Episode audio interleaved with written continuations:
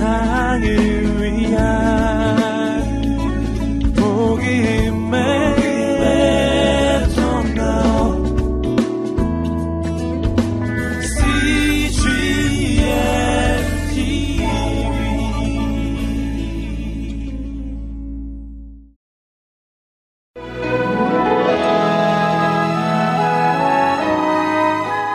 믿음의 사람들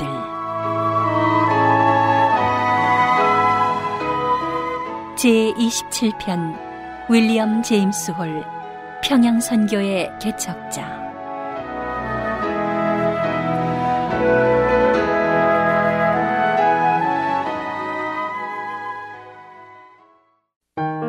한 선교사가 있었다.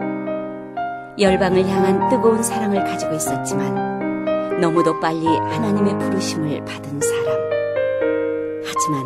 그의 이야기는 아내와 아들에게 이어져 다시 쓰여지기 시작했다. 윌리엄 제임스 홀 선교사. 평양 선교의 개척자였던 그의 삶을 들여다본다. 홀은 1860년 1월 16일 캐나다 온타리오주 글래비엘 근처 리드에서 태어났다. 독실한 크리스천이었던 부모 밑에서 성장한 홀은 15세가 되던 해 감리교의 부흥에 참석했다가 하나님을 만나게 된다. 하나님, 저처럼 공부도 못하고 말씀만 피우는 아이를 사랑하시다니. 너는 특별하단다. 하나님, 하나님이세요? 아들아, 너는 특별하단다. 홀은 열심히 공부하는 학생이었다. 하나님의 특별한 부르심이 그를 의사로 만든 것이었다. 아, 갈수록 공부하는 게 힘들어지네, 원. 의사가 뭐고? 아유, 때려치고 싶어. 참, 아, 의사만큼 좋은 직업이 어딨다고 그래. 조금만 참아, 어? 졸업만 하면. 나는 선교사가 되려고 의학을 공부하고 있어. 아, 기껏해야 선교사가 되려고 의학 공부를 한다고? 아, 참. 아, 자네 미쳤나? 의술은 기술이 아니잖아. 나는 의술을 통해 아픈 자를 고치시는 하나님을 전할 걸세. 하, 이 친구 이거 돌아도 단단히 돌았구만. 입술로 선교사의 비전을 선포하던 홀에게 자신의 삶을 드리는 헌신의 계기가 있었는데 부흥사 무디를 만난 이후였다. 이 모든 것을 증거하실 리가 말씀하십니다. 참으로 내가 속히 갈 것이다. 아멘 주 예수여 오시옵소서. 모든 족속과 방언, 백성 민족에게 오시옵소서. 우리가 열방으로 가오니 어서 오시옵소서. 마지막 날을 예고하는 무디의 설교는 홀에게 큰 감동을 주었다. 예수 그리스도의 오실 날을 고대하며 그가 할 수 있는 단 하나의 일은 선교였다. 하나님 아버지, 왜 하필 저같이 하찮은 자를 부르십니까? 저는 연약하고 죄 많은 자입니다. 당신의 십자가가 나를 구원했으니, 값없이 나를 위해 죽임 당하셨으니, 저도 그 길을 걸어가겠습니다. 북감리교 선교회는 윌리엄 제임스 홀을 조선의 선교사로 파송합니다. 아멘. 아들아 고맙다. 나를 위해 그곳으로 가져 고맙다.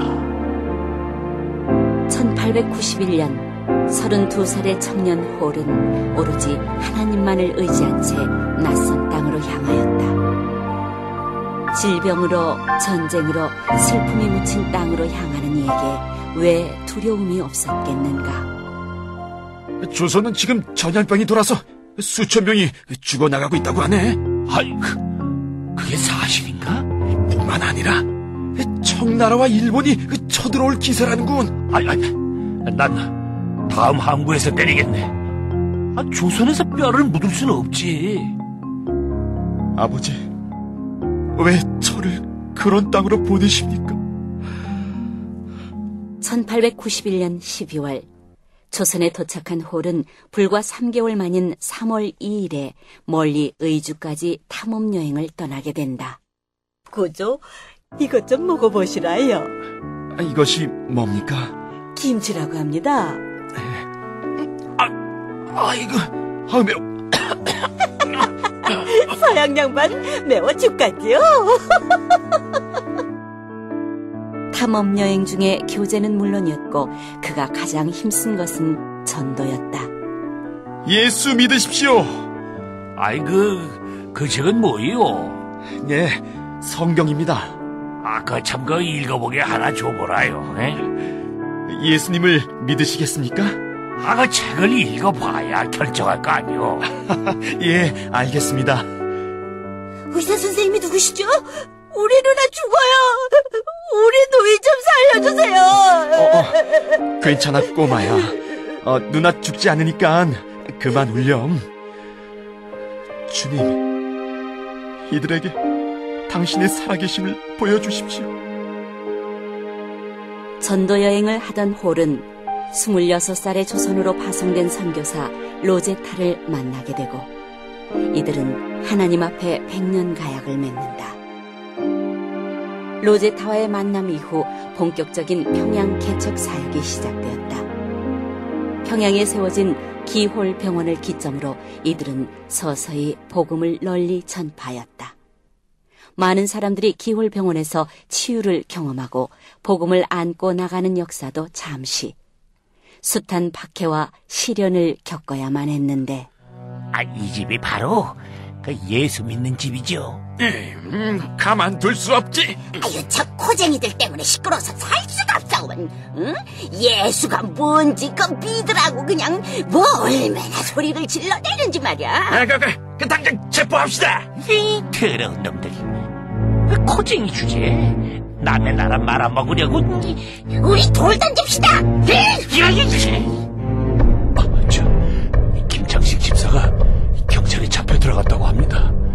게다가 연마을 마펜 목사도 잡혀 들어가고 사형에 처해질지도 모른다고 합니다. 고난은 곧 유익이라 했던가. 믿음으로 인해 홀은 초선에서 죽음의 위기를 맞게 된다.